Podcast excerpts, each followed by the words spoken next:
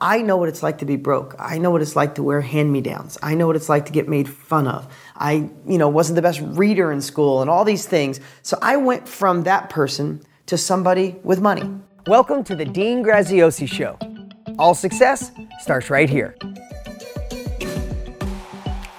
I live by the philosophy of nonstop and constant improvement. I believe if I'm not climbing, I'm sliding. So the reason I am able to deliver so many different nuggets and I'm so honored that you write so many amazing posts is because I never stop trying to learn and absorb and improve.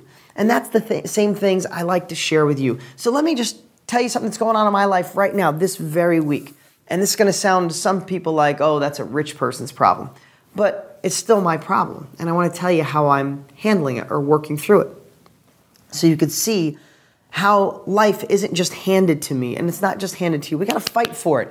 But why not fight with a faster path? What I hope to deliver to you guys every single week or in my education or my insider elite or our live events is the ability just to go faster, to have the tools, to have a roadmap. If you got to, you know, forge your way through the woods and no one's ever done the map before, that's a lot harder than somebody giving you a map. Say, I've been through these woods a hundred times. This is the fastest path, and I actually cut a path right? So this this month, literally, I'm dealing with. I live in Phoenix, Arizona.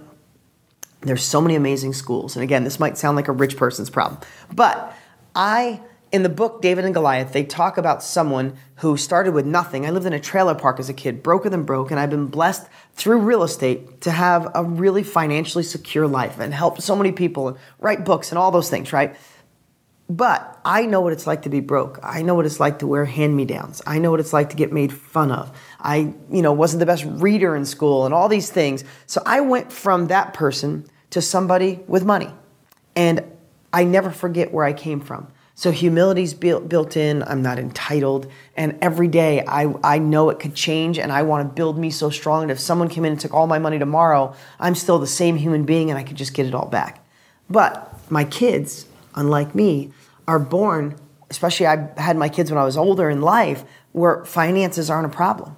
So my biggest fear, and they work for chores, I do everything possible, but the last thing this world needs are two more entitled kids that just think life should come to them, that they're going to worry about a trust fund when they hit 22, that they go to the best schools and life is easy and nothing ever goes against them. So the first thing that goes wrong in their life, they collapse or could end up on drugs.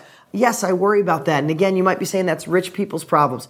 That's my problem, okay? And I'm worried about it every day. Listen, my whole life, I, didn't. I went to the only school in my town that I was able to go to. Don't know if it was the best education, it was the only one I had. Right now, I want to put my kids, because of where I came from, in the best schools possible.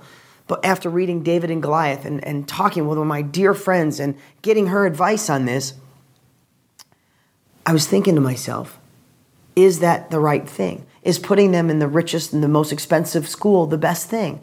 And I'm researching it and trying to figure it out because all the success I have, all the people's lives I've changed, all the books I write, and on stage in front of thousands of people, and now I'm going around the world and going to talk to people and change lives. Would any of that mean anything if I create two kids that are entitled, not appreciative, not polite, not nice? I'd be the biggest failure in the world. But here's what I'm doing. I'm not just sitting here hoping I raise good kids. I'm talking to every single person I know with amazing children who have some money and still raise kids that are hardworking, polite, and appreciative and have a fulfilled life. I'm reading books like David and Goliath to understand how to empower them. So my whole point is life comes at us. Shit happens. Crap happens. Doesn't matter if you have millions of dollars or $5. It's tough. And the fortunate part, I've been on both ends of that spectrum.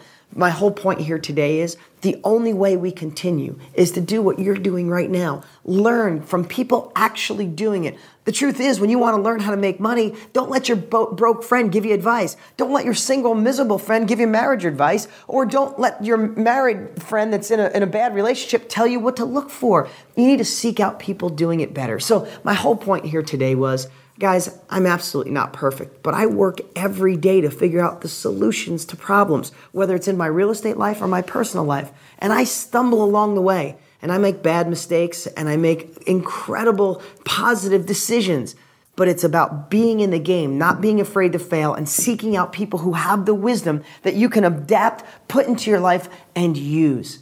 Guys, this is your time in history. And the reason I, I want to share with you who I am, because I never want to seem like the guy on the hill that just everything went great. The stars aligned, life went wonderful. I have failed miserably. But because I failed, I learned what went wrong and I use that as the wind behind my sail, not the anchor that holds me back. I could sit and tell you all the things that went wrong in my childhood and why I shouldn't have made it. But who cares? All of that made me. And so many of you watching have tougher childhoods and tougher past than I do. And you're dealing with some real tough stuff right now. But guess what? It doesn't determine who you can be tomorrow. You get to decide that by watching videos like this, by getting engaged, by taking action and not letting anybody stop you from living your dreams. If you like today's podcast, then you're going to love being a part of my texting community. What's that mean? You could text me right now at 480 400 9019, or it should be below right here. And it comes directly to my phone. It doesn't go to my team. It comes to me. I've been absolutely loving the interaction. I send out some cool things about once a week. I text nothing but things to get your week going, to get your mind thinking. And when we have new videos and things like that, I always text my community first. It has absolutely been a blast and I'd love for you to do it right now. Text me 480 400 9019. Do it. Text me